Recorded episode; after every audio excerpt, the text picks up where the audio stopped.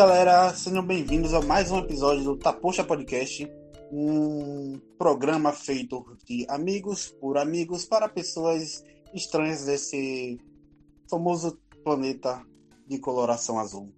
Meu nome é Hilton Diego, vulgo boneco, e que Deus abençoe a nossa nação. Eu sou Jamerson Gonçalves, não tenho vulgo, mas política e religião não devem se misturar. Faça-me pensar o contrário. Meu nome é Ian, eu sou conhecido vulgarmente como Tchê e provavelmente não tenho lugar no céu para você comprar. Meu nome é Lia Júnior, eu não tenho vulgo, não que eu saiba, né? Não que eu mesmo tenha me atribuído um. E vamos nessa, vamos tocar o barco um pouco sobre política e religião. Bem, galera, estamos aqui mais uma vez com o Ian Estamos com Jamerson e com Elias aqui para podermos falar um pouco sobre esse assunto que para alguns é polêmico, para outras pessoas é mais fácil conversar. Eu acredito que esses meus, esses meus amigos é mais fácil conversar. É sobre a, o tema que envolve a política, o exercício do poder e a religião, a fé e a crença das pessoas em, em um poder maior. Então, eu quero ouvir deles é, o que vocês acham disso, dessa, desse, desse tema? Jamerson, pode se apresentar, por gentileza? Eu sou uma pessoa cristã, né? É, um cristão praticante. Eu frequento a Igreja Jesus Cristo do Santo dos Últimos Dias. Já ocupei alguns cargos de liderança na igreja, né? como clero da igreja qual frequento, ele não é remunerado. Nosso clero também, por ser voluntário, ele é cíclico, né? Então, a cada tempo, uma pessoa ela é substituída por outra e é, essa liderança é sempre renovada. E, apesar de ser um cristão praticante, né?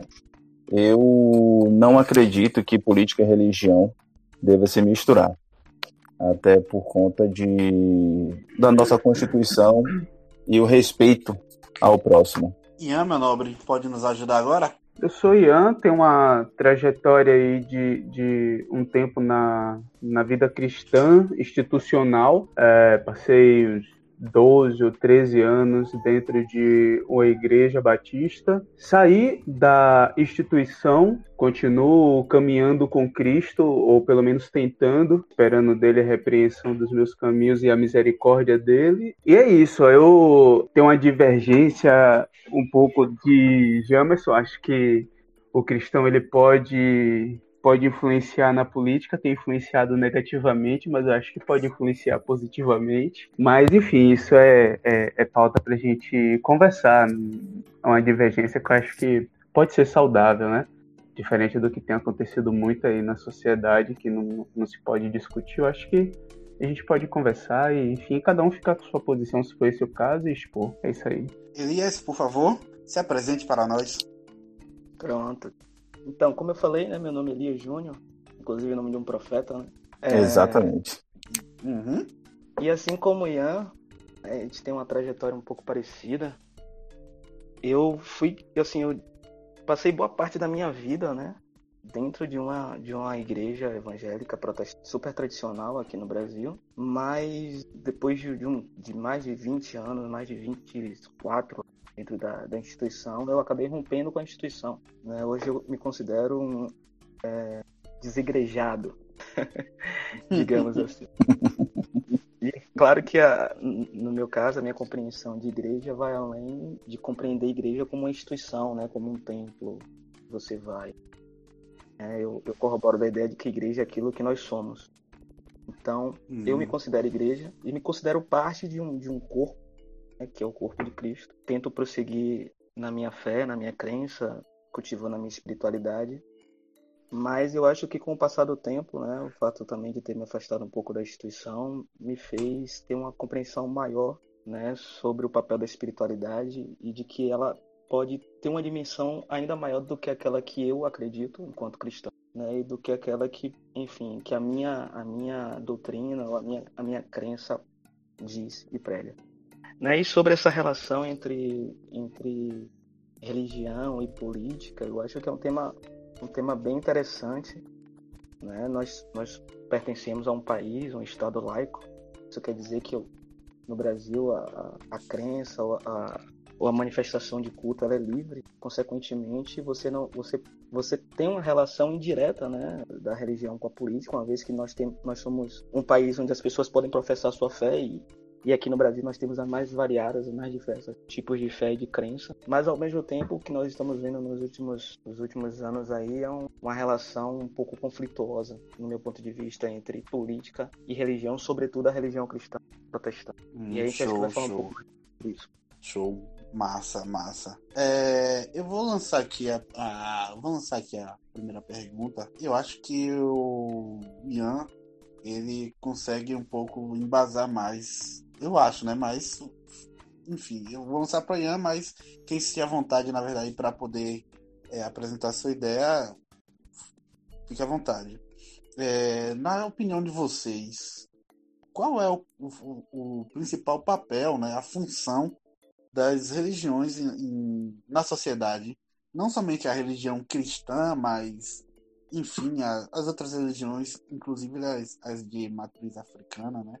Que desempenham um papel é, muito bonito, que diga-se de passagem. Bem, é, primeiro que pelo amor de Deus, não me dê esse tipo de, de responsabilidade de, e de, cargo, não, como a pessoa que vai dar. Pelo amor de Deus, não faça isso. Eu é, estendi o convite que você fez a mim, a Elias, falando: Ó, oh, velho, é uma, uma conversa, uma roda de conversa tranquila e tal. Você vai faz isso, quebra com todo o convite. Não faça isso, pelo amor de Deus.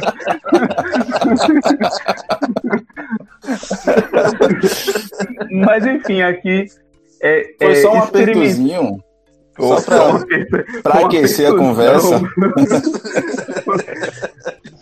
Mas só é, experimentando aqui uma, uma resposta sem, sem preocupação acadêmica, eu acho que a religião tem uma, a função de responder o, o, inexplicável, pelo menos dar, tentar dar algumas respostas à angústia que o ser humano tem de buscar respostas, né? E aí tem a religião, ela nasce em um momento onde o avanço científico ele tá ele, ele não existe, né? Na verdade não existe avanço científico, então a medida é tanto que à medida que a ciência vai caminhando, ela vai questionando vários é, vários axiomas religiosos, várias, várias leis que, que a religião colocava, e eu acho que é importante, eu acho isso positivo, inclusive, e depois que a gente aprendeu, deixou de olhar para o chão, passou a olhar para cima, passou a olhar para o céu,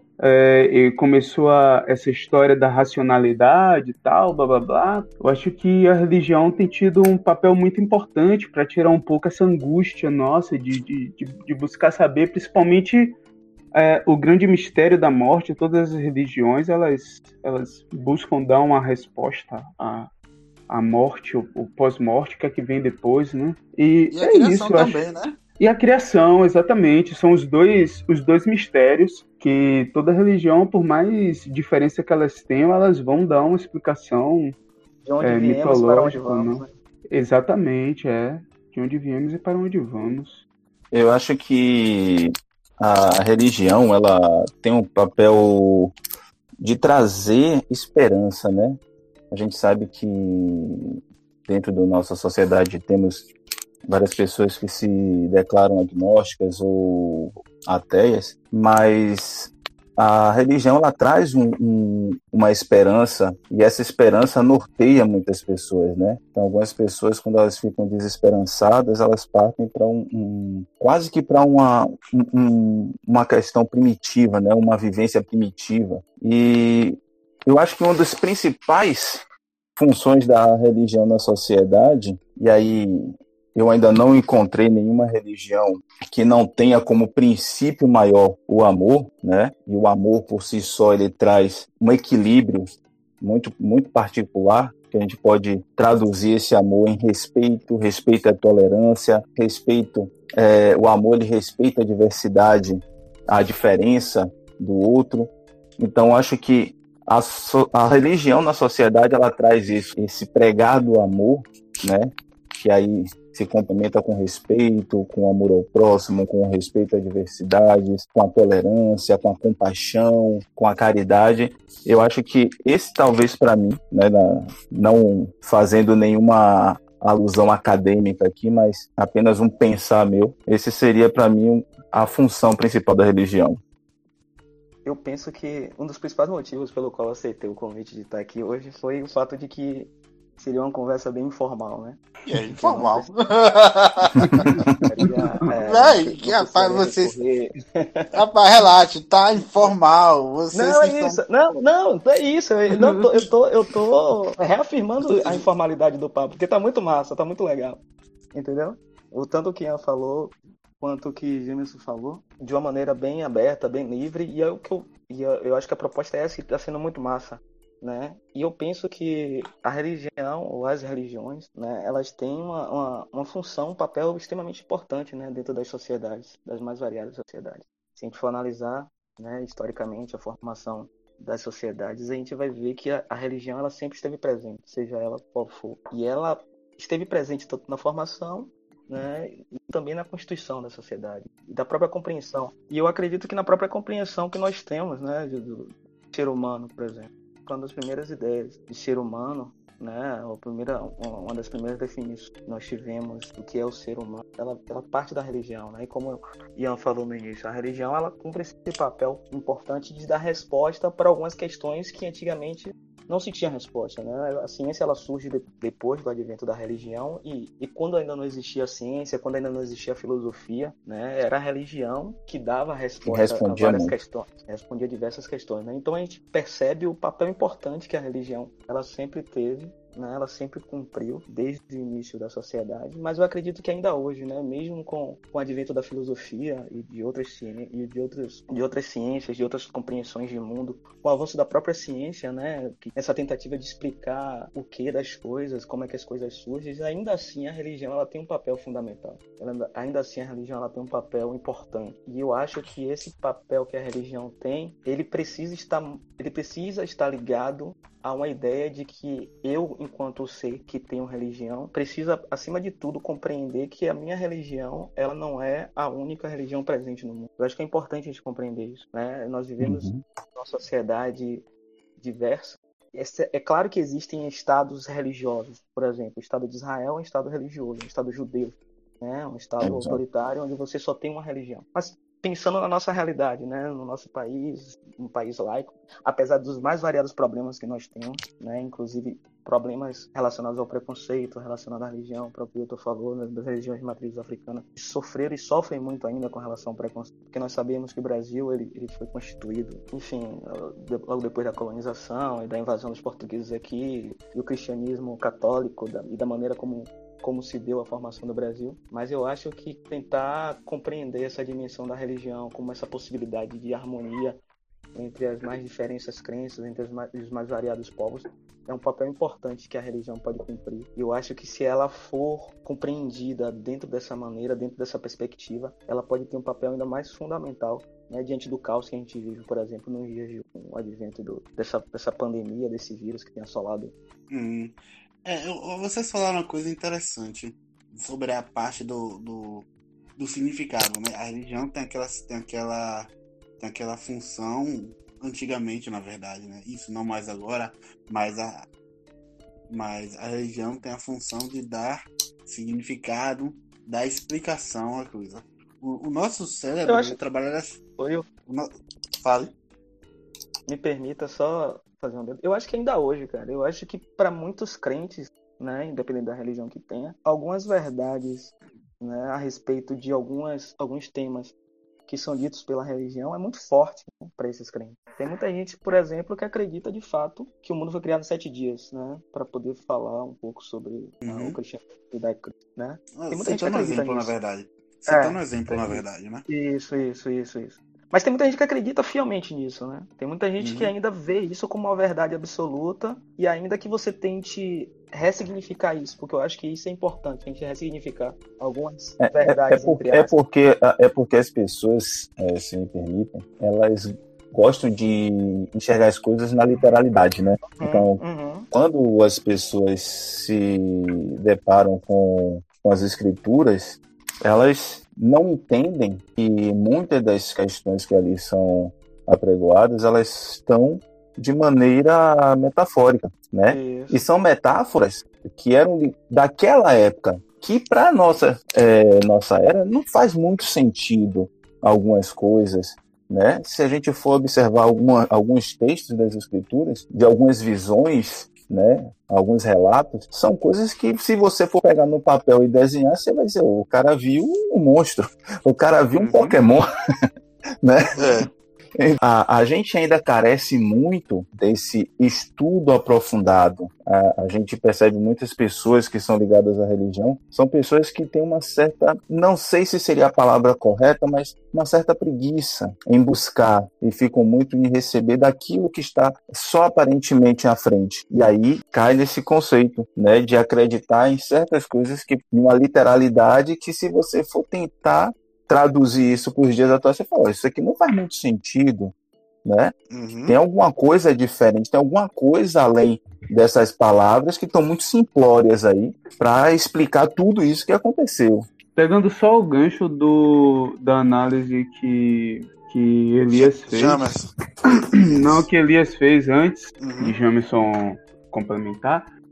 Véi, se você pega a, aqui no, no interior, por exemplo, e eu tô viajando bastante no interior e eu tô percebendo isso, essa crença nesse, ne- nesse exemplo e, e mais outras coisas, mas pegando esse exemplo que Elias deu, velho, essa, essa crença ela de fato existe e existe muito. Só que aí é, não pode ser descolado de uma realidade que, que, que nós vivemos, que é uma realidade de pouco acesso à educação. E aí entra um pouco do que eu falei, né, que a ciência ela é importante, ela não, não, necessariamente tem que negar e fazer com que não exista mais religião, mas ela vem deixar ah, um pouco mais, mais realista a visão acerca de determinadas coisas, inter- inter- eh, interpretar algo como metáfora ou não. Mas só que você percebe que nos lugares onde a educação ela, ela é mais difícil chegar a essa, essa visão mágica do mundo que é muito próxima de quando surgiu mesmo a religião. Quando surgiu a religião não existia nenhuma análise científica e tal, e que me perdoem os historiadores aqui com anacronismo, mas é muito semelhante à, à, à situação de quando surgiu a religião e a falta de ciência, e hoje nos lugares mais afastados do Brasil, e quando eu falo mais afastado, não necessariamente é o interior do sertão da Bahia, é uma periferia. Não, a gente vê, a gente vê isso na periferia. Na periferia, é. E aí, enfim, isso acaba dando espaço para, enfim, para muitas coisas Para maldosas. muitas né? coisas. É muitas Pra coisas. muitas coisas maldosas. Isso daí já a gente já entra em um assunto bem mais, mais complexo, mas é, é por conta disso, né, que você acabou de, de expor, é que você percebe muitas religiões que avançam nos interiores, né, ou nas periferias, é, conduzindo uma grande massa que gera um certo fanatismo, porque essas pessoas elas não conseguem ter um senso crítico justamente por essa falta de acesso à educação. Uhum. Como isso também pode, muitas vezes, ser utilizado por determinados grupos políticos. Como muitos É. políticos se valem, muitas vezes, dessa. Como é que eu poderia colocar? Dessa ingenuidade, né? Que muitas vezes algumas pessoas têm, da crença, da fé de algumas pessoas, para justificar algumas pautas, né? Ou impor algumas pautas, sem, sem possibilitar um debate mais amplo, sem possibilitar uma compreensão, uma dimensão maior da compreensão da realidade. Porque, como o Ian falou, né, como o Luiz também falou, o acesso à, informação ele ainda é muito precário no Brasil. Né? O acesso à ciência é muito precário no Brasil. Eu costumo dizer que a ciência, algumas vezes, ela tem dificuldade de, de dialogar com determinadas camadas da, da sociedade. Né? E essa certa dificuldade, esse, essa linguagem talvez um pouco mais rebuscada que a ciência tem, dificulta, por exemplo, algumas questões. Né? E aí você tem um louco, por exemplo, na presidência querendo empurrar cloroquina e um monte de gente acreditando nisso né? Uma negação uhum. da ciência, porque já está mais do que provado. E eu ainda, eu ainda vou um pouco além. É, a gente vai entrar na, na, nas questões de crime, de responsabilidade. Ele falar isso de uma maneira aberta, dizer para todos ouvirem que ele é prova viva disto, mesmo ele falando que não existe nenhuma comprovação científica. Né? Uhum. Mas a, a, é, esse, essas, esses grupos políticos que se valem dessas pessoas que a religião de certa forma os cegam, coloca você que critica, né, você que busca fazer um debate sobre a situação, como uma pessoa, inclusive, que está a serviço das hostes do inferno, né? Do mal. Ou seja, se você, tipo, ou seja, a serviço do mal. É. Ou seja, ou seja, se você não tá com eles, você automaticamente você tá contra é o, eles. Tá contra eles. Isso é, daí você é, é comunista, é o... gaysista, você é... E, e, e, não é, e, não é, e não é um simples estar contra, né? Ele coloca você em uma condição que você está contra porque você é anticristo, que você é anti-religião, que você. Então, esse, esse é, é, é, é é, vamos dizer assim, é um dos grandes problemas, que aí não é só por conta da religião, né? A gente entra no, nos problemas sociais que a gente tem, como é, vocês citaram. Mas uhum. é, a gente sabe que a religião ela abre uma lacuna muito grande para essas coisas acontecerem.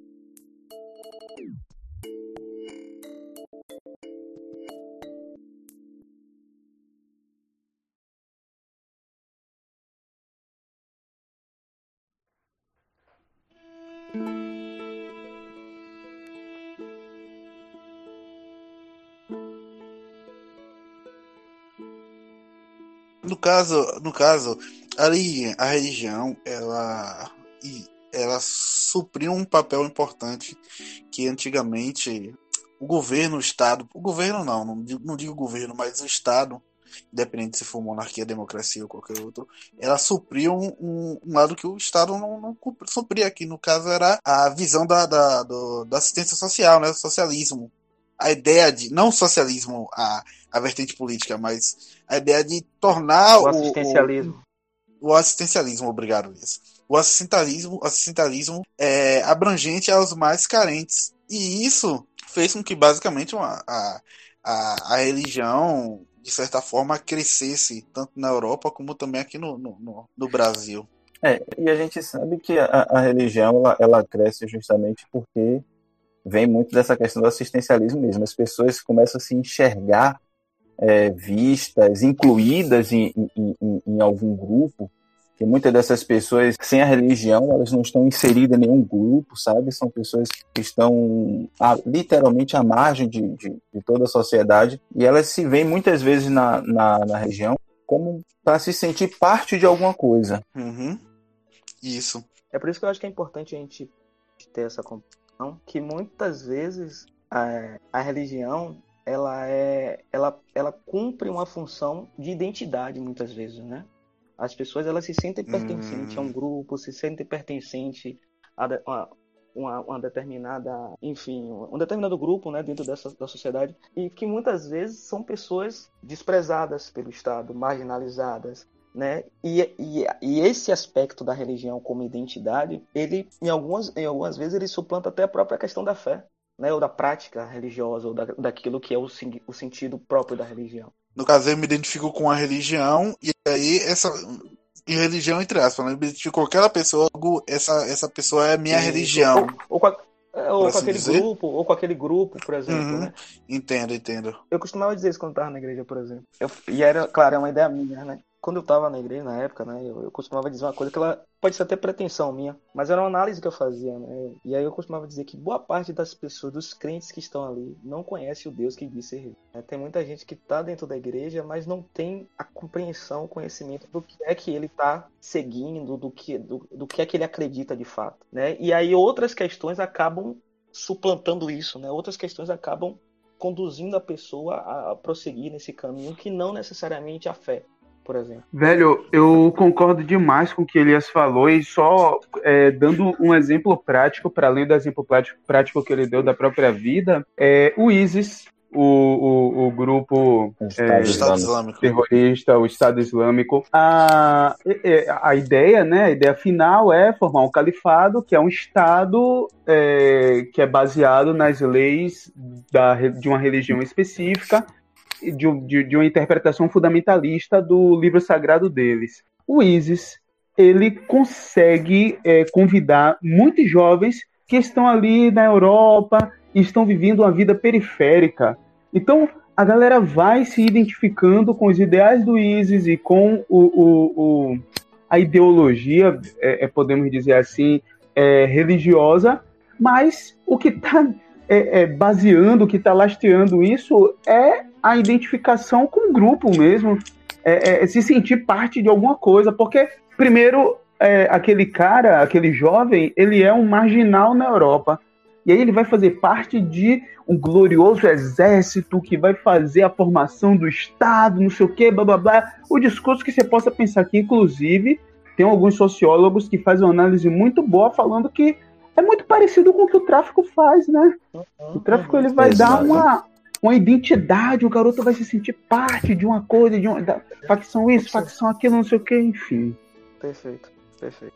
É, é, é, só só, só, só para dar um, um fazer um adendo, eu tenho criticado muita gente da minha religião, né? Justamente porque elas não conhecem a igreja a que frequentam, não conhecem a história da igreja que frequentam e, de fato, o que são, vamos dizer assim, as crenças, os dogmas da igreja que frequentam.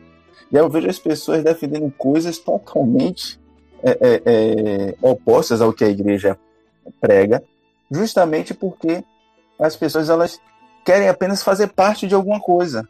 Elas não estão ali, muitas vezes, na intenção de ter uma certa conectividade com Deus, de, de, de, de querer realmente um bem maior. Não estou dizendo que elas estão ali de maneira. Enganadas. Com... Enganadas. Não, não seriam enganadas, mas assim, elas não estão ali com uma intenção ruim, né? Ah, mas, sim. a princípios, não, não foram para lá porque de fato criaram uma fé, né?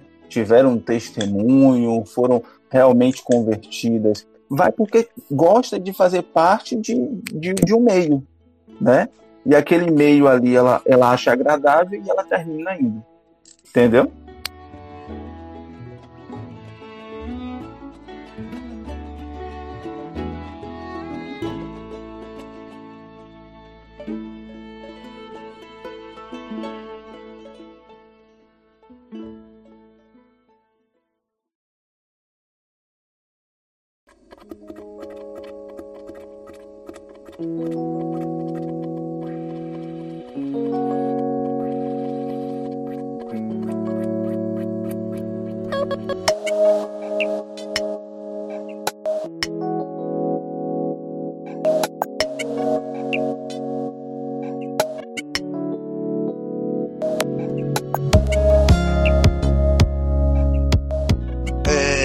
Voltando aqui para o nosso, pro nosso pro, mais o nosso país, né?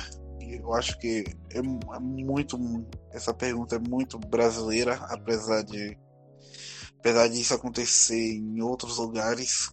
É, quando foi para vocês, né, na opinião de vocês, quando foi que política e religião começaram a se entrelaçar? Eu lembro que alguns anos atrás eu acompanhava, eu, eu acompanhava, eu assistia aquele o pastor Silas Malafaia. E tipo assim, eu acredito, isso daí já é Jesus te libertou disso, né? Minha... Calma.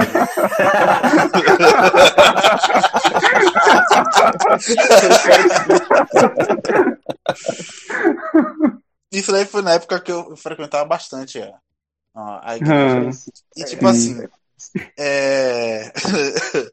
e tipo assim, para o que ele fala, para ele pregar, ele pregando, ele dentro da igreja, ele pregando a palavra é uma coisa.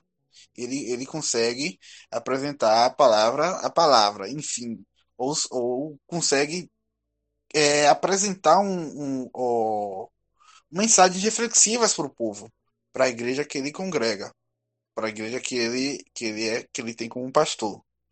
Porém, em contrapartida, para o, a sociedade não é aquilo. O que ele pode, o que ele consegue aplicar, aí de uma visão minha, o que ele consegue aplicar na dentro da igreja, ele não pode tentar aplicar todas as pessoas.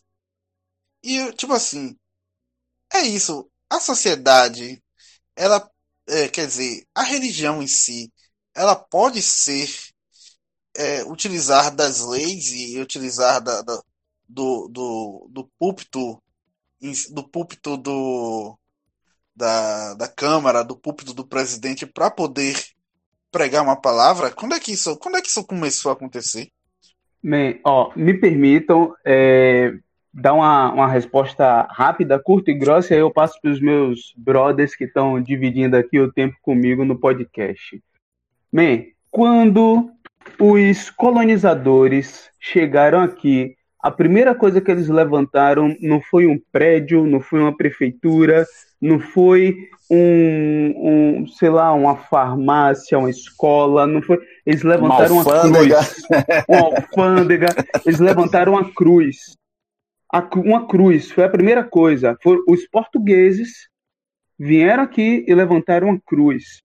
Isso significa que religião e política está desde o início de fundação dessa.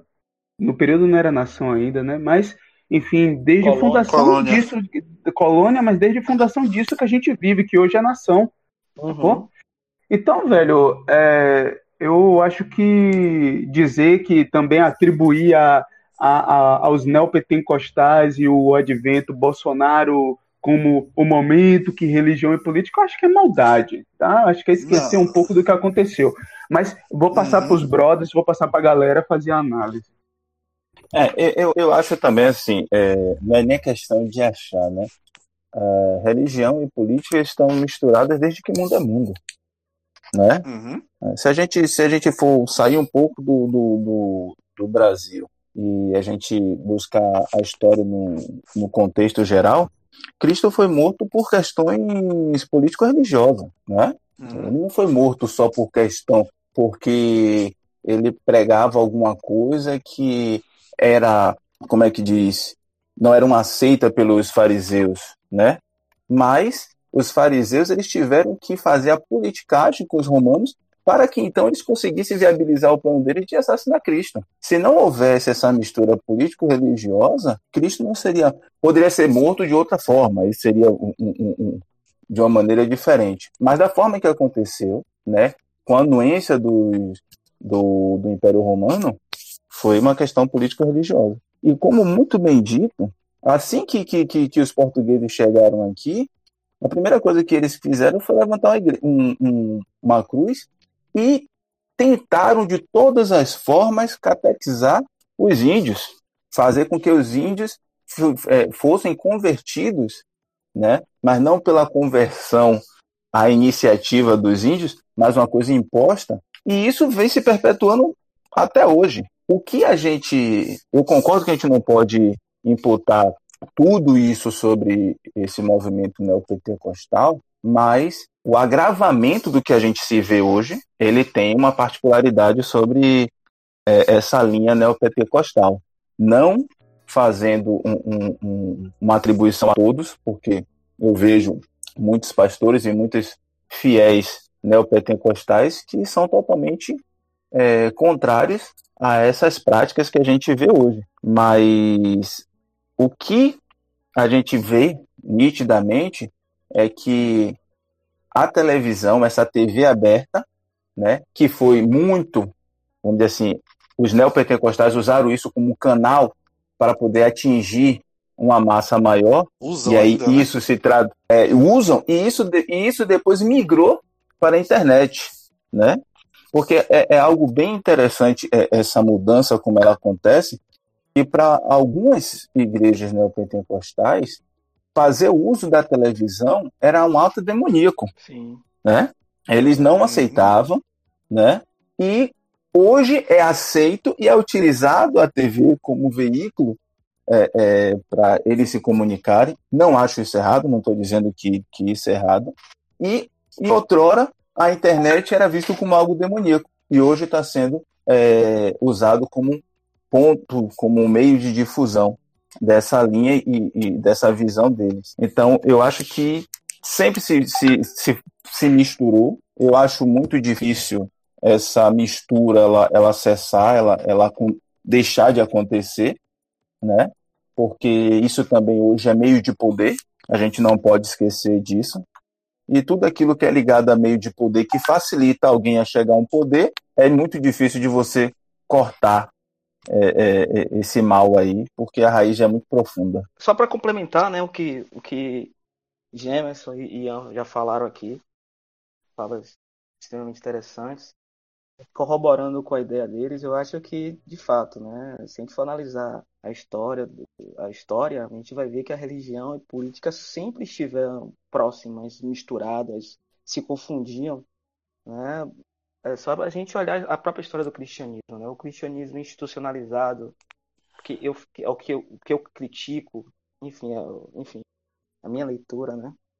se a gente for analisar, quem fundou o cristianismo não foi Cristo. Quem fundou o cristianismo foi Constantino, em Roma. Né? Uhum. Esse cristianismo que se tornou católico e que se tornou depois protestantismo. Né? Quando Constantino oficializou o cristianismo como a religião do Império Romano, né, o cristianismo passou a ser uma religião política, passou a ser uma instituição, passou a pertencer um meio de poder, né?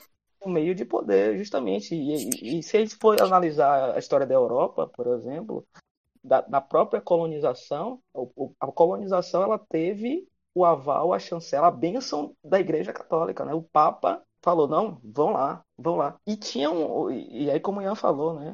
O, o aspecto é, religioso sempre foi extremamente importante dentro do processo da colonização. A primeira coisa que os caras fizeram quando chegaram aqui foi colocar uma cruz e rezar uma missa. Foi a primeira coisa que os caras fizeram.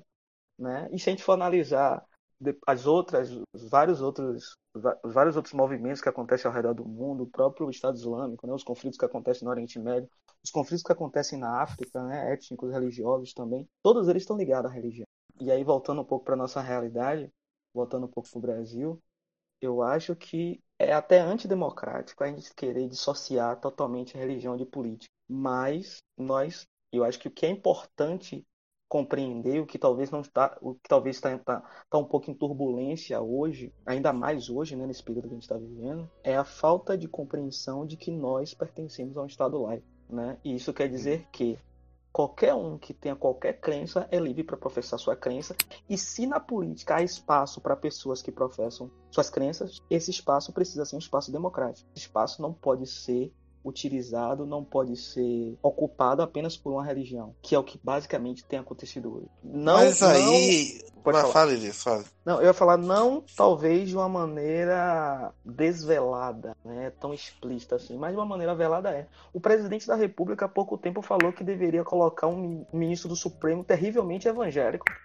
Isso é extremamente, agora, isso é, isso é agora, problemático. Aonde é que cabe na frase terrivelmente é, e evangélico sei, junto? Eu não consigo entender. eu não consigo, eu não consigo dimensionar isso, a minha cabeça não consegue não consegue, enfim, imaginar o que seria um cara terrivelmente evangélico. Eu só, eu só fico imaginando um cara bizarro, né, Sei lá, deve ser um cara. Enfim, é um cara com quem eu não quero me relacionar. É, é meio, meio complicado, um pouco, porque. Desculpa. Um mas... disse Só pra, só pra alfinetar, boneco. Pra mim, Silas Malafaia é bizarro sobre todos os aspectos. Uhum. uh...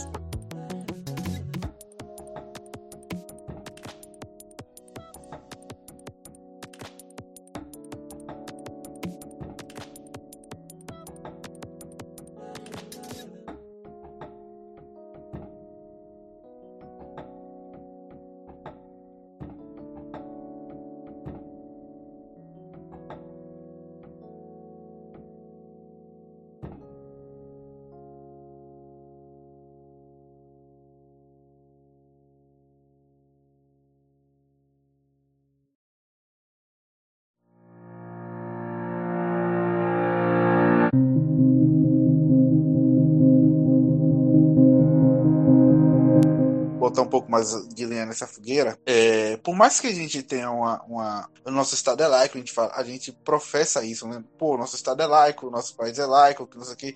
Sabemos que não é, como o Elias falou, é, muito, é, é um laico, mas é, tá, tá cobrindo, si, é, cobrindo as outras religiões, joga as outras religiões para debaixo do tapete. E a gente sabe que os nossos principais representantes, eles não são, eles não representam a, eles não representam a, a porcentagem, por assim dizer, de religiões.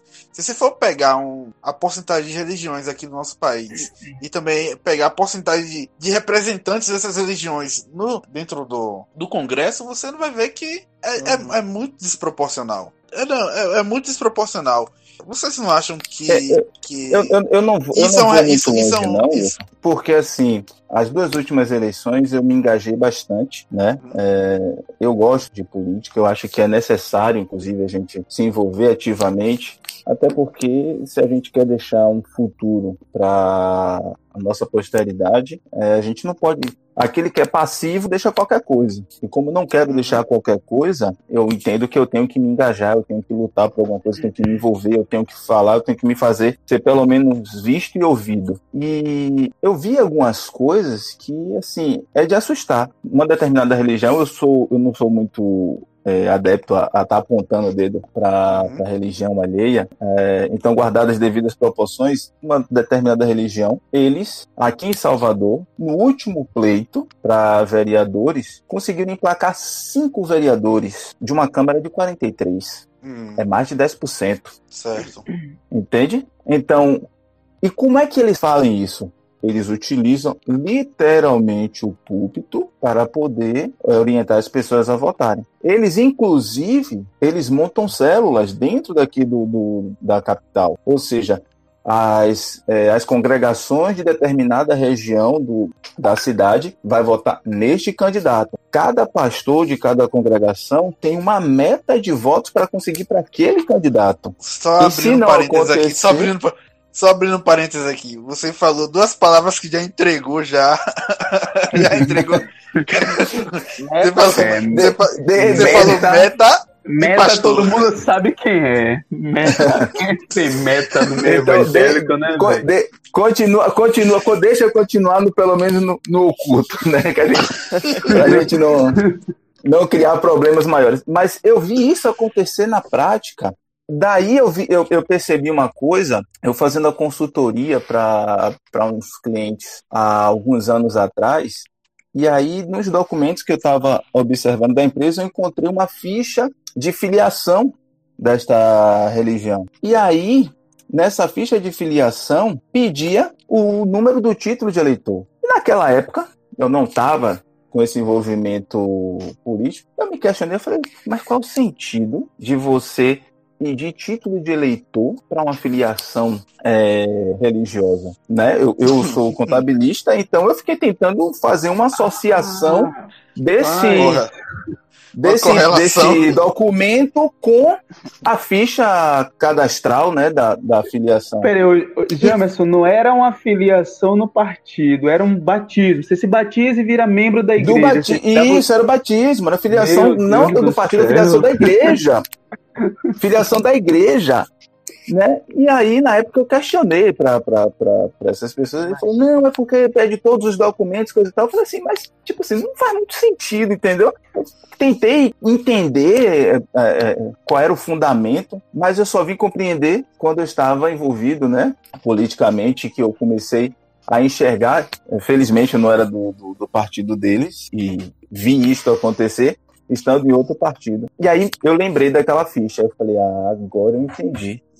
Porque agora, porque agora dá para compreender o porquê que eles querem. Porque com as fichas de membro, né? Sabendo que aquele membro frequenta determinada determinada como é que diz? Congregação, que é regida por aquele pastor. Então eles sabem quantos votos aquele pastor ele precisa dar. Uhum.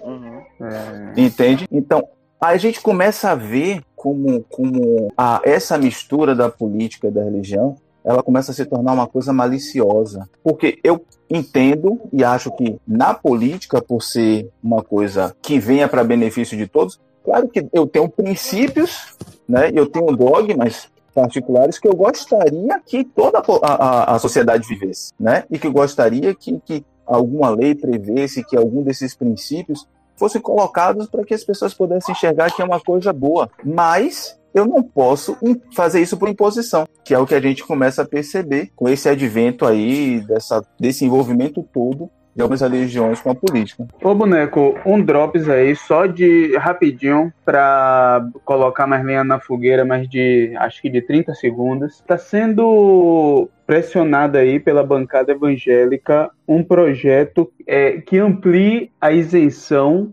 do, das igrejas para todos os negócios que, fazam, que façam parte das igrejas. Eu não sei se vocês são é, é, a, favor, a favor ou contra disso, mas isso significa que uma empresa, ou, desculpa, uma igreja, sei lá, hipoteticamente, digamos que tem uma igreja que tem um canal de televisão e que tem livraria e que tem vários. Ela possa, por exemplo, comprar várias outras. Possa comprar um shopping, possa comprar um, um sei lá, mercado, possa comprar várias coisas e ter série de isenções porque aquela, aquele empreendimento está ligado à igreja. Pode comprar isso uma rede de televisão. Gera, pode comprar uma rede de televisão. E, e, e, pode... isso, isso, isso, inclusive, gera um prejuízo para os cofres públicos absurdo. Oh, exatamente. Porque, contar... independente, independente se ela é isenta ou não, ela gera despesas para as autarquias e órgãos públicos, entende? Exatamente. E se ela está é uma... isenta, quem tá pagando sou eu, é você. Entendeu? E é um, e é um empreendimento, né, velho? Assim, eu, eu, eu concordo que a igreja, a igreja de fato, não pagar impostos é razoável. Agora, os empreendimentos da igreja, uma livraria, uma TV, um, sei lá, as outras coisas que a igreja. Aí complica, né? Mas, enfim, há essa pressão e eu acho que isso é ampliação de poder, né? Com certeza. É, é, é se me permite, aí eu vou, eu, eu vou trazer um pouco mais de, de, de, de combustível. Eu sou totalmente contra a isenção tributária para entidades religiosas. Porque nós sabemos que hoje muitas igrejas elas terminam sendo fonte de lavagem de dinheiro. E a gente sabe que algumas igrejas, não é nem por vontade do pastor, às vezes é, é, é por imposição de um chefe de tráfego, o cara vai lá e fala, pastor, você vai lavar meu dinheiro aqui, ou você lava meu dinheiro aqui, ou sua igreja vai sair daqui e você ainda vai ser morto. Isso acontece no Brasil, a gente não pode fechar os olhos para isso. Entende? Por quê? Porque não existe nenhum tipo de controle. A pessoa ela faz as doações que ela quiser lá para a igreja e não existe nenhum tipo de controle, sabe? E isso é ruim. O, todos, todos os países desenvolvidos, a entidade religiosa ela vai ter que sim ser tributada. Conta, então. Agora, se você vai perguntar, James, se você entende que tem que ser com a mesma tributação que uma empresa convencional, como existe hoje o regime do simples nacional, do lucro presumido real, não, claro que não. Eu entendo que tem que ser um, um, uma tributação diferenciada, né? Os controles precisam ser diferentes também, mas precisa haver. Eu acredito, não, eu acredito nisso que o Gianmetal falou, mas aí que tá. É, a bancada a qual o Ian falou aí defende o contrário. Defende, defende o contrário, ou seja, defende sempre o lado da isenção, defende sempre o lado da da, do positivismo pro lado deles, né? O que é bom para eles. E, e isso, de certa forma, é, como vocês falaram aí, como o Jamerson falou, prejudica a sociedade, né? O Estado acaba sendo sobre, é, sobrecarregado e quem acaba pagando o pato somos nós, contribuintes. Gente boa da sociedade. Eu acho que esse é o grande problema, por exemplo, dessa relação mais estreita e problema em, em, em, um aspecto, né, entre religião e política, porque você tem uma religião querendo se apropriar de boa parte dessas decisões que de certa maneira, né, poderia abranger as, as, mais variadas religiões. Né? E no Brasil, a gente tem percebido o crescimento do, da, das igrejas evangélicas, o, ou daqueles que se declaram evangélicos, do ano 2000 para cá, praticamente dobrou o número de evangélicos no Brasil. E aí eu já vou, vou colocar um pouquinho de lenha na fogueira, mas. Meu Deus do céu. Não, só mudando um vocês pouco. Estão, vocês, estão, queimando. Aí vamos, aí, vamos preservar. tá, poxa, tá queimando tudo. Aí falando, Vamos preservar falando aí um questão da, da, da representatividade. Hoje nós temos uma bancada evangélica no, no Congresso Isso é muito bizarro. Aí, aí, aí essa, essa, essas coisas Isso é que me bizarro, isso é incomodam. Isso me incomoda demais, porque a partir do momento que a gente tem um Estado laico, como é que eu posso que eu- aceitar ter uma bancada evangélica e eu não tenho uma, uma bancada hinduísta? Eu não tenho uma bancada islâmica? Eu não tenho uma bancada ubandista? Como é que você, como é que você tem um, um Estado constitucionalmente laico, né? E você tem uma bancada evangélica que é uma bancada muito forte, tem uma influência muito grande, inclusive Gigantesca. é, E, gigantesca. e essa bancada, para ficar uma coisa mais bizonha, ela é atrelada à bancada da bala. Ah, é, não é todas as situações, possíveis estão vinculadas. Todas as distorções possíveis elas estão vinculadas aos evangélicos no Brasil. E a gente não pode esquecer, e aí, claro que é uma leitura minha, que durante muito tempo, e ainda até hoje, o, o cristianismo ele operou e opera o racismo no Brasil. E não só no Brasil, em boa parte do mundo também. né? A própria No mundo história. inteiro. A, a própria história da, escraviza- da- da escravidão dentro do Brasil, né, é prova disso, né? A Igreja Católica desumanizando os negros, né? E, enfim, até hoje isso é muito presente. A perseguição que existe por boa parte dessas igrejas evangélicas maiores, né, contra as religiões de matriz africana, isso é muito forte. E aí você tem um- um- alguns grupos de evangélicos progressistas né, que tentam fazer esse enfrentamento, tentam, tentam dar uma cara diferente do que é o cristianismo de fato. Porque, velho, tem coisas que são lógicas e eu não vou abrir mão disso. E é claro que aí, como aqui é um debate livre, eu posso falar o que eu penso. É. Incompatível, é incompatível, na minha leitura, você se autodenominar seguidor de Cristo e você apoiar um governo como esse que nós temos no Brasil hoje. São coisas que não Totalmente. são possíveis de estar no mesmo espaço. São coisas que não, não são, não são possíveis coexistir.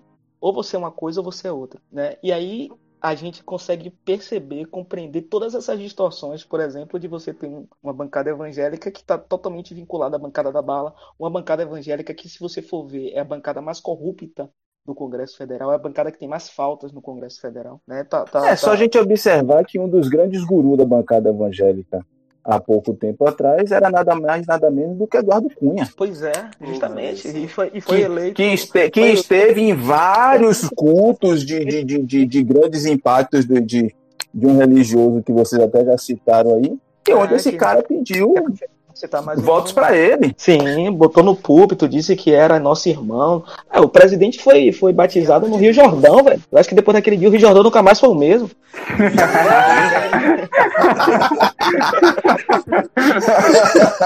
A quantidade de cloriformes fecais na água aumentou muito. Porra, tá. De cloro o quê? Cloro... Ah, fosse cloro. Cloriformes fecais. Eu acho que por isso que ele fala tanto da cloroquina. É. Cloroquina, cloriformes fecais. É É muito alguma coisa próximo. próxima. Isso se ele não tiver fazendo uso do, do ozônio, né? Ah, não. Não Ah. tem a menor dúvida. Esse cara, tem, esse cara tem uma relação muito isso próxima isso aí com, com Velho, ambos. esse, velho. esse negócio do ozônio, esse negócio do ozônio, velho, que loucura! Meu Deus, que maluquice é essa de um prefeito É o Brasil, falar velho. aquilo? É o Velho. Esse é o Brasil. E o cara oferece, ele existe. oferece, ele oferece isso, né? Não, serviço público está oferecendo aí a mangueirada de ozônio. Não, man. Pior, pior, velho. Pior ele ficar chateado, velho. Pior ele ficar chateado, porque a galera fez graça depois, a galera começou a fazer meme, ele fez outro vídeo puto. Não, porque não Mas você sabe, você a sabe qual é a sério pior coisa desse governo? Sabe qual é a pior coisa desse governo? Os caras Hum. fizeram o, o portal sensacionalista perder espaço. eu não, Verdade, eu não velho. vou ler mais essa sensacionalista, eu vou ver agora as, as notícias do governo. É. Isso é uma piada Porque é pronta. verdade. Já é piada prontíssima. Mas Ah, é é, aquilo, é, velho. Deixa eu, deixa eu aproveitar para para dar um complemento na, na fala que Elias fez, que ele disse que eu, eu acho importante, porque a gente está debatendo religião e eu acho que a gente precisa lavar roupa suja.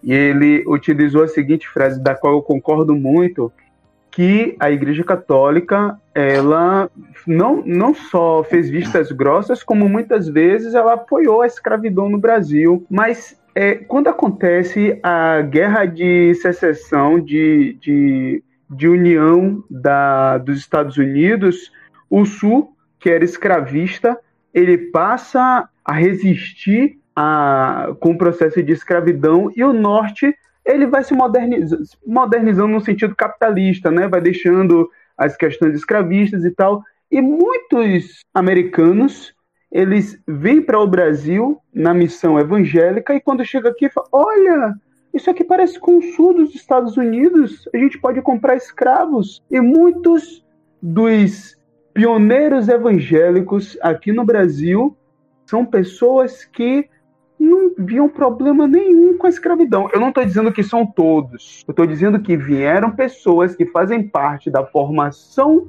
do cristianismo protestante no Brasil que não via problema na escravidão, oriundos dos Estados Unidos. Você tá falando daqueles caras do, do mural, é, velho? Daquela, daquela também, também, não, mas não só eles, não só eles, mas não só eles. Não só eles, só, né? Só pra situar aí, galera, eu e Ian, a gente é congregava na mesma igreja. Eu e Ian congregava ah, na mesma sim. igreja, então. Vocês são um... rebeldes da... Coitado do pastor. Vocês são os rebeldes da. Como é o nome da igreja mesmo, rapaz? Não, mas deixa quieto, oh, deixa rapaz.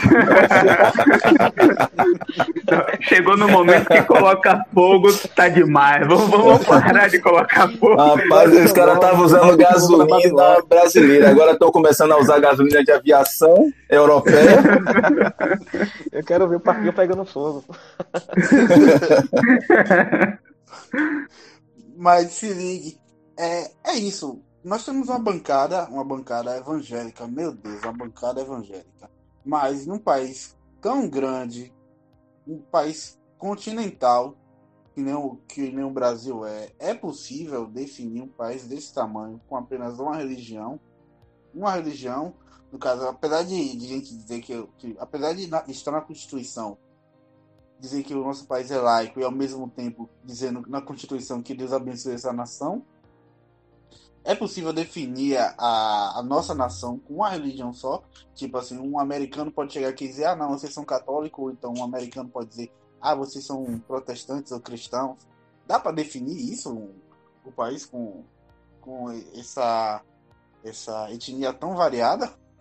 Eu acho que se a gente fizer isso, a gente está cometendo primeiro um ato é, anticonstitucional, né? Porque a nossa, a nossa diz que somos o país de uma religião só. E segundo, nós estamos negando a própria história de formação do Brasil, né, velho? O Brasil, é. Ele, ele, é um, ele tem essa característica, né, que é um pouco talvez diferente de alguns países no mundo, que foi um país que agregou povos de várias nações. Eu tava olhando, velho, o Brasil tem mais libanês do que no Líbano, velho. É? É mesmo, Interessante mesmo. É. Tem 6 milhões de libaneses, o Brasil, se não me engano, tem 14 milhões. São 10. Né? 10 ou 12? Eu não sabia disso, não. 12, são 12 milhões de libaneses no Brasil. É, é muito libanês. Isso é muito louco, velho. É, o, povo, o, povo nasce no Líbano e vem pra cá, só fica lá os, o, os, os, as mães e os pais. Os filhos se picam. Pois é. Então, Aí vem pra cá dar golpe, coisa, né? Você, um exemplo, um exemplo. Você vai... vem, pra cá, vem pra cá com o Temer, né? É. eu, acho, eu, eu acho que a concentração maior, se vacilar, tá na 25 de março. Pensando no Brasil, né? O, o que é o Brasil de fato? O Brasil, não, é, até pensar no Brasil como nação é uma parada meio difícil. Véio. Você vai lá no interior do Nordeste brasileiro aqui. Você vai, por exemplo, sei lá, você vem em Santa Bárbara.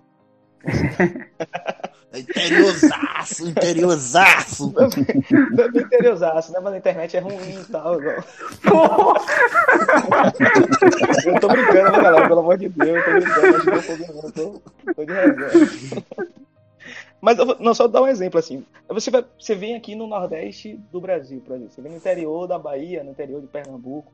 Interior do Ceará. Você vai ver as características né, de, de, de, formação do povo nordestino, a compreensão de mundo que essa galera tem, a própria compreensão de ser humano que essa galera tem, é muito diferente de um cara que nasceu no centro de São Paulo, véio, que mora lá no, no, no sul de Santa Catarina, no sul do Rio Grande do Sul, que é quase argentino, que quase não é brasileiro, mano, tá ligado? Então, é. E aí você. E a, própria, e a própria relação que essa galera estabelece com a espiritualidade é muito diferente. É muito diferente. Eu, como bom nordestino que sou e tenho muito orgulho disso, eu acho que nós nordestinos temos uma relação com a, com a nossa espiritualidade, com a nossa crença linda demais, né? Eu acho que a gente consegue a gente consegue estabelecer essa relação de uma maneira muito muito mais leve, né?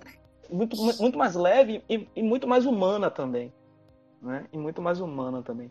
Então, sei lá, por exemplo, pensar o Brasil como um país de uma religião só e pensar essa religião como esse evangelho, esse evangeliquismo, sei lá, que nós estamos vivendo hoje, acho que é uma distorção e, e, e, e é uma negação do próprio Brasil, é uma negação do nosso próprio país, da nossa identidade, da nossa raiz, da nossa cultura, daquilo que, que formou esse país, que é um país muito louco, muito grande e cheio de muita coisa.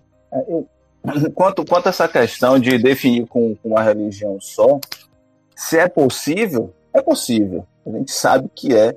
Pense no absurdo, tem precedente no Brasil. É uma frase que a gente já conhece aqui para a Bahia, mas tem precedente. Mas, diante de, de, da própria Constituição, se vender a, a isto seria criminoso, né? Porque a pergunta é, quando um país ele se define por uma religião, Quais consequências que ele traz para quem não é adepto a essa religião? Aí a gente vai, vai ver Israel, a gente vai ver todos aqueles países lá do Oriente Médio, Irã, Iraque. Deixa de existir a liberdade, né? As pessoas elas não têm o direito de professar, de adorar quem, como e aonde eles quiserem. E isso, para mim, é, é, não consigo nem assim traduzir em palavras de, de quão perigoso isso é para essas tentativas. E é, esse é um dos medos que eu vejo nessa questão hoje. Porque se eu for observar a história da minha religião, a minha religião, ela se iniciou em Palmyra, em Nova, no estado de Nova York, que é um condado, né, do estado de Nova York.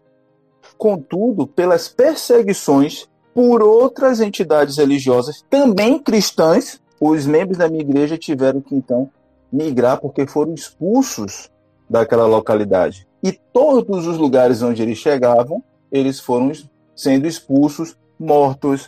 O pessoal jogava piche em cima, o pessoal queimava, o pessoal é, é, roubava suas propriedades, saqueavam, até que eles chegaram em Utah, né, um, um, um local de uma terra muito árida. A terra é tão ruim que o lago que tem, né, que é um lago enorme, é um lago salgado. E aí, por não ter mais é, é, interesse sobre aquelas terras, então o povo da minha igreja conseguiu se estabelecer naquela, naquela localidade, fundar então o estado de Utah é, é, e todas as cidades que ali tem. Então, esse é um dos grandes perigos quando uma religião ela tenta se sobrepor às outras. E aí a gente começa a, a se questionar o que é que aconteceria com as outras religiões. E aí eu vou um pouco mais a fundo. O que é que aconteceria com as, as religiões de matriz africanas, que já sofrem hoje, já sofrem uma perseguição absurda pelos ditos evangélicos, porque eu, eu nem os considero evangélicos, porque o evangélico de fato respeita a religião do outro. Como é que ficaria se se torna o, o país ele adepto de uma religião? A discriminação a perseguição, a injúria e a falta de respeito por outras entidades religiosas, elas deixam de ser crime, como o é quando a gente vai para os, os países do Oriente Médio. Então, a partir do momento que a gente é, é, não luta por essa liberdade religiosa para que as pessoas elas tenham o direito de adorar quem, como e aonde quiser, a gente começa a ser conivente com possíveis crimes que vai acontecer lá na frente. Até porque, na verdade, né, a religi... não é somente a religião, né? É, a religião é parte da cultura da, da, da, a parte da cultura uma sociedade. Quando você falou das religiões de matriz africana, se elas, se elas é, fossem é, duramente extintas, a gente perderia muito da nossa individualidade como pessoa, principalmente aqui na, em Salvador, né, que aqui, aqui se tornou basicamente um, um, um, um, um ponto referencial de religiões de matriz africana. É, você vê que tem mu é, muito da nossa culinária, muito da nossa forma de falar, nossa, nossa música em si, nossa, nosso ritmo, ele, ele, ele é muito puxado da matriz africana. Então, Sim. a gente não somente perderia, a gente não somente perderia o, a religião, mas também a identidade de um povo que, que foi trazido para cá de maneira é, de maneira é, corrupta, né? De maneira horrível. Duas recomendações, assim, duas indicações. Pensando nisso, né? Pensando tudo que o Gemerson falou aí e tudo que a gente discutiu, eu, eu queria indicar um texto e um livro. É um texto de um pastor. É, é isso. É, eu tenho muita dificuldade com esse termo, eu vou ser sincero. Gemerson falou uma coisa que é interessante, que eu não, não consigo nem considerar essa galera que se autodenomina evangélico como evangélicos. Então, como eles atribuem para si esse termo, eu particularmente não gosto de utilizar quando eu vou falar sobre o que eu acredito. Então, eu não gosto de utilizar o termo evangélico. Aí tem um texto de um pastor chamado Ricardo Gondim, não sei se vocês conhecem, acho que Ian conhece, acho que eu já falei com ele. Já vi, inclusive. Não, não conheço. Ricardo Gondim. O título do texto dele é Deus nos livre de um Brasil evangélico. É muito interessante. Você encontra no Google facinho. E o outro é um livro, velho, que foi um livro que mudou muito a minha vida, assim, tipo, de uma maneira positiva, né? É um livro que, que me ajudou pra caramba a compreender algumas coisas que eu precisava na época que eu tava com a fé meio, meio período turbulento da minha fé, que é Por que você não quer mais ir à igreja? Pra mim, foi um livro fantástico, né? Me ajudou bastante, então recomendo também essas duas leituras aí, o texto de, do Ricardo Gondim e o livro Por que você não quer mais ir à igreja. Excelente.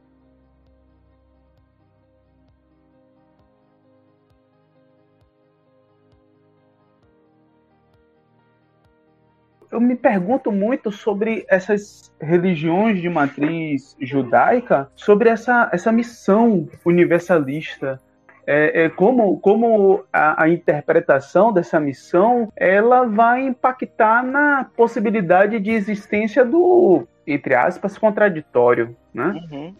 Uhum. Isso é, isso é, isso é, isso é, é, é pano para um próximo podcast, é, talvez. É, é uma parada, é uma parada que, é muito eu me questiono muito. Né? É, é muito... Mas isso que Ian falou é uma parada que eu me questiono muito, muito mesmo. É uma, eu não sei, assim, é uma parada para outro podcast, seria é, uma vamos, parada para deixar muito. Vamos deixar para outro, é. vamos deixar outro podcast. Deixa o menino responder, Mas eu tenho muita dificuldade, eu tenho muita dificuldade de compreender também essa, esse universalismo da porque é, seria basicamente uma negação de qualquer outra possibilidade, né, velho? Então, Exato. Você, como, é que, como, é que, você pode falar, por exemplo, de, de, de uma relação harmônica entre as religiões, entre as crenças, se eu tendo a, a universalizar a minha. Ou... Enfim, eu não quero, eu não quero estender esse debate. e eu só lançou. Mas é uma parada que me inquieta também. Não tenho opinião ainda é... formada sobre isso, mas. Eu também não. Tome-lhe gasolina. não, não, gente, pelo amor mas, de Deus. Mas focando na, na pergunta, na, na provocação que o boneco fez, velho, a Constituição, eu acho que aí o, o PT e. O, a culpa é do PT! Não, não é isso não, mas o PT e, o PT e, e, e Lula, a oportunidade que eles tiveram de fazer essa modificação, e vocês vão entender que modificação é essa que eu estou falando, é, eu acho que foi uma coisa única na nossa geração e infelizmente se passou. E eu digo isso, e eu entendo que o Brasil é um país muito mais complexo do que a Bolívia, mas a Bolívia, com Evo Morales, ela conseguiu é, modernizar a sua constituição para ela ser uma constituição, eu não sei qual é o termo específico do direito, mas ela é uma constituição plural. Ela é uma, uma constituição que ela respeita, ela, a, a Constituição brasileira, ela tem um, um, ar cristão que respeita todo mundo. A Constituição boliviana não. Ela é uma Constituição que ela respeita de fato as minorias, entre aspas, mas, os grupos historicamente oprimidos, como os indígenas, inclusive a sua cultura, sua religião, a Constituição ela tem é, é, é, é como se fosse uma multiconstituição. Não é uma Constituição apenas, é uma multiconstituição que é, é relacionada a diversas etnias dentro da Bolívia.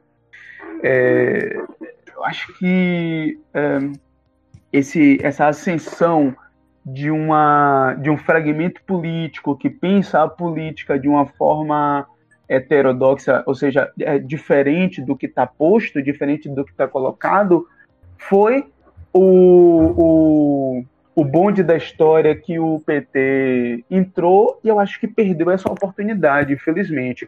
A Bolívia conseguiu fazer isso e assim, é, eu não, posso dizer, eu não, vivo na Bolívia, não sei como é que estão as notícias lá, não posso dizer que isso é um grande alívio para os indígenas, mas pelo menos em lei, em Constituição, é com certeza um lugar melhor para se viver, e eu estou falando mais uma vez de lei de Constituição, do que no Brasil para os descendentes de, de escravos que é, têm uma relação com a cultura e com a religião que é historicamente identificada desses indivíduos que escravos não, desculpa, de, do, dos escravizados.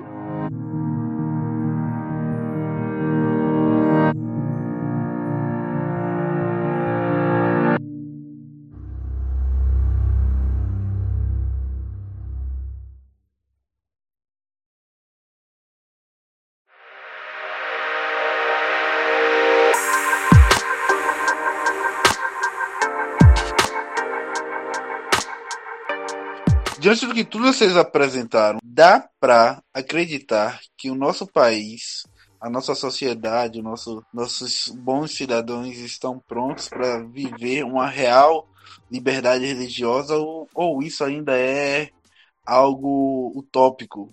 Isso é algo que a gente ainda está caminhando para alcançar. Velho, eu acho que dado o cenário que nós temos hoje, pensar em qualquer tipo de liberdade é uma, uma coisa bem otimista. Eu normalmente sou otimista.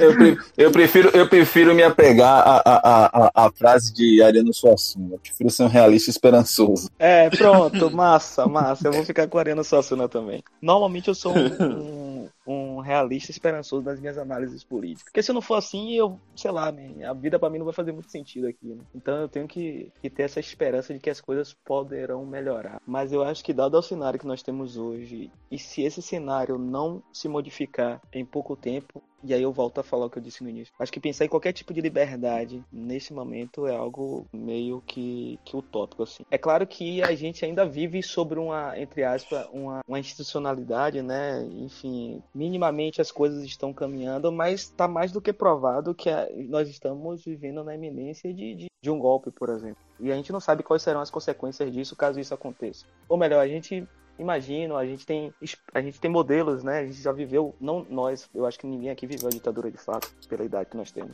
Mas eu acho que esse governo, com todas as características nocivas que ele tem, a, a liberdade de religião é uma das é um dos problemas que nós estamos tendo durante esse período. E é incrível como, como algumas situações elas se multiplicaram né, com o passar do tempo. Você tem um presidente que se denomine pertencente a uma religião, acho que não é nada problemático. Ele, ele enquanto indivíduo, ele pode professar a fé que ele quiser. Mas ele querer pautar as questões do seu governo em cima dessa, dessa suposta crença que ele tem, porque eu nem acho que ele tem, isso é extremamente problemático, né? Então acho que, eu acho que nós estamos vivendo um período onde as liberdades elas estão sendo atacadas, é, onde a gente está nessa eminência, né, de, de, que coisas ainda piores possam acontecer. Então a, a própria liberdade, de, a, a, liberdade religiosa, ela, ela entra em conflito nesse período, porque as pessoas tendem a, a esse grupo mais próximo do governo ele tende a polarizar cada vez mais. É, eu concordo 100%. Uh, desde que, que ele foi eleito, a gente tem sentido que a liberdade a gente tanto almeja no, no, Brasil, ela sofre grave perigo, né? E algumas dessas liberdades já foram é, muito vilipendiadas. A gente vê que assim, a, aqueles que ainda acham que tem uma certa liberdade é porque não foi pro front. Porque quem foi pro front perdeu a liberdade, como o caso que você acabou de, de, de falar aí, que Damares fez com as pessoas dentro do, do ministério só por se colocar contra. Para vocês, então, faz necessário que essa ideia de liberdade religiosa ela tenha, ela tenha que ser escrita em algum lugar, ela tem que ser, ela tem que virar entre aspas uma lei que exija realmente uma fiscalização ou ela tem que de alguma forma fazer parte da consciência de, de das pessoas, né? A gente criar essa não para a geração de agora, mas para que há 10, 15 anos a geração futura ela consiga enxergar que eu tenho que respeitar as pessoas independente da religião que ela tenha. Se a gente for observar por esse prisma, escrito já está. É, a Constituição ela já preconiza isso, ela, ela já traz isso de maneira muito clara, né? Mas. Mas não é fiscalizado. É, o que talvez a gente precisaria ter seriam leis de criminalização da perseguição, da injúria religiosa, porque a gente tem os crimes de natureza ra racial, né? A gente tem os crimes de natureza contra as mulheres, mas a gente não tem, que pelo menos que eu me lembre, que eu me recorde, é, uma legislação que penalize os crimes contra uma religião. Aí vai envolver injúria, né? Mas intolerância religiosa eu acho que não tem.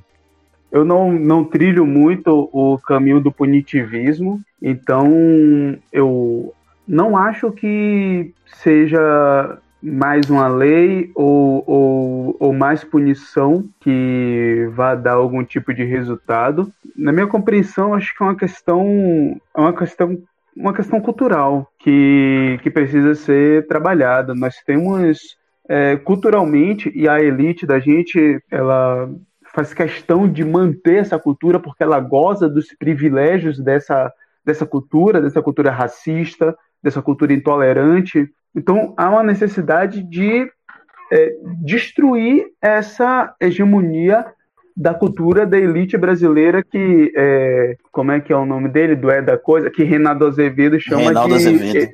isso chama de elite rastaquera é, é, não, não, não. Desculpa, não é ele que não é ele que chama assim, não. Que chama assim é o Vila. Marco Antônio, Antônio Vila. Vila.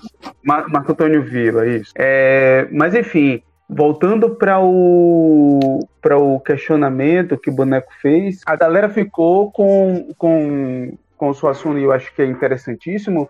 Eu fico com, com Rosa Luxemburgo sem fazer nenhuma alusão a, a, a socialismo e revolução de esquerda, mas com a frase dela que é, a Alemanha estava passando por uma ebulição social gigantesca e perguntaram para ela, Rosa, qual vai ser o futuro da Alemanha? E ela respondeu, olha, é socialismo ou barbárie.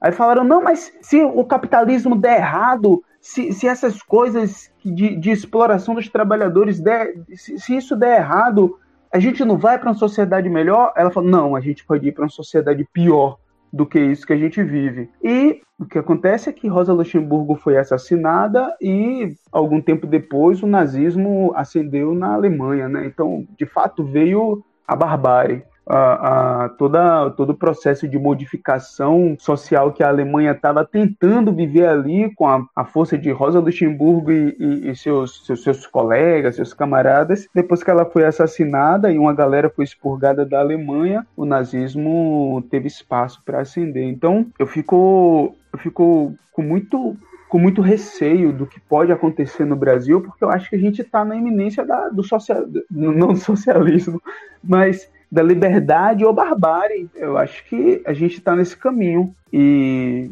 eu acho que a barbárie está bem forte.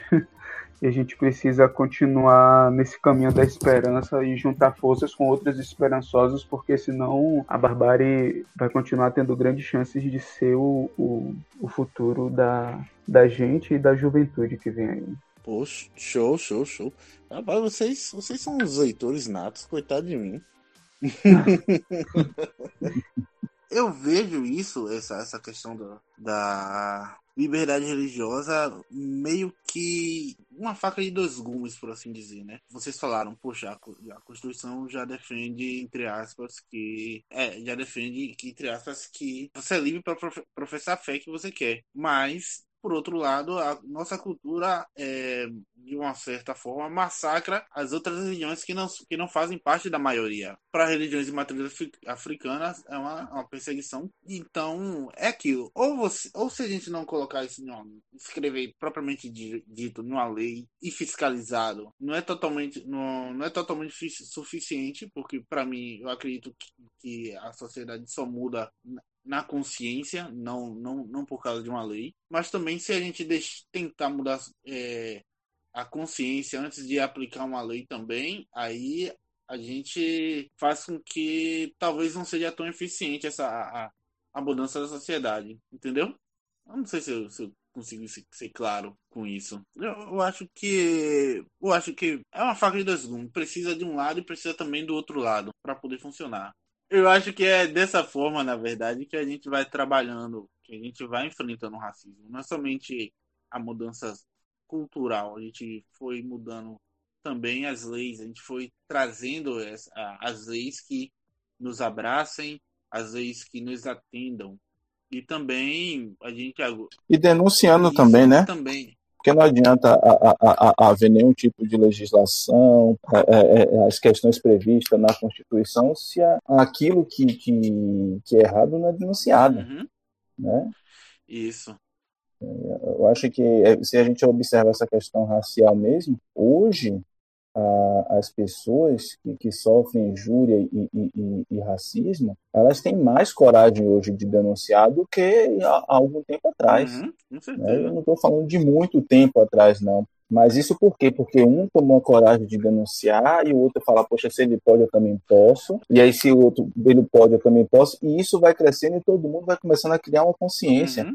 Porque tudo isso que a gente vê hoje, tanto a questão racial quanto a questão de perseguição religiosa, né, isso não é uma exclusividade dos dias atuais, não. Isso acontece, sei lá, Desde não, não sei Brasil. nem quanto tempo isso acontece. Desde que o Brasil, Brasil é Desde Brasil. que Brasil é Brasil. Mas o, o que é que diferencia tempos atrás com os tempos atuais é a gente expor, a gente denunciar, a gente não se calar. Entendeu? Senhores, vocês têm alguma coisa mais a acrescentar? Eu tô aqui Ian tá de boca cheia. Eu não, tô, tô, tô tranquilo. Eu tô contemplado, tô contemplado com a fala de Gemerson, com a fala de, de Ian também. Meu, eu, eu quero agradecer mais uma vez você me fazer esse convite. É, é o segundo se, se for o final, também quero agradecer.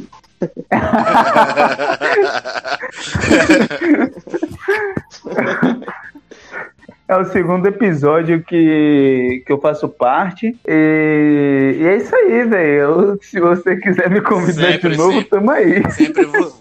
Jamerson, Elias, vocês são sempre convidados. É, basta achar algum tema Cara, que eu... Muito bom, muito bom. Gostei, eu... gostei muito do papo, bem aberto, com bastante respeito. Claro, apesar de ter muita nitroglicerina, mas entre mortos e feridos, todos saíram inteiros. Que bom. Que Boneco, também queria agradecer, cara, pelo convite. Né? Agradecer a você e a, e a Ian, né, o convite. Ian, você convidou Ian, Ian me convidou e no final estamos todos aqui. Uhum. Você também pelo, pelo papo, foi, foi muito enriquecedor. Acho que a galera que vai escutar esse episódio, né, vai, eu acredito que é um diálogo que poderá contribuir muito, né? As panelas estão batendo aí, viu? O cara tá com fome. velho. Eu tirei. também dizer que eu estou disponível para uma próxima, para um próximo convite. Estou aí. Claro. Trocar mais ideias sobre outros temas também. Também. E eu, e eu acho que esse tema até cabe outros né? Porque, assim, não, não, não dá para falar tudo, que é, abarcar tudo que, que, que, existe ao redor desse tema, né? Uhum. É um tema muito, muito amplo. Uhum. Sim, sim. É, muitas coisas paralelas foram levantadas aí né, nas nossas falas.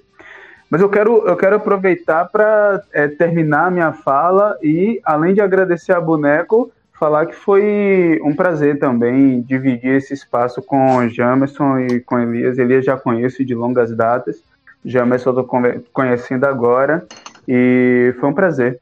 É isso aí. Digo mesmo, digo mesmo. Idem. Pronto, que, que, que grupo bonito, que, que quarteto fantástico, maravilhoso, na verdade. Muito bom.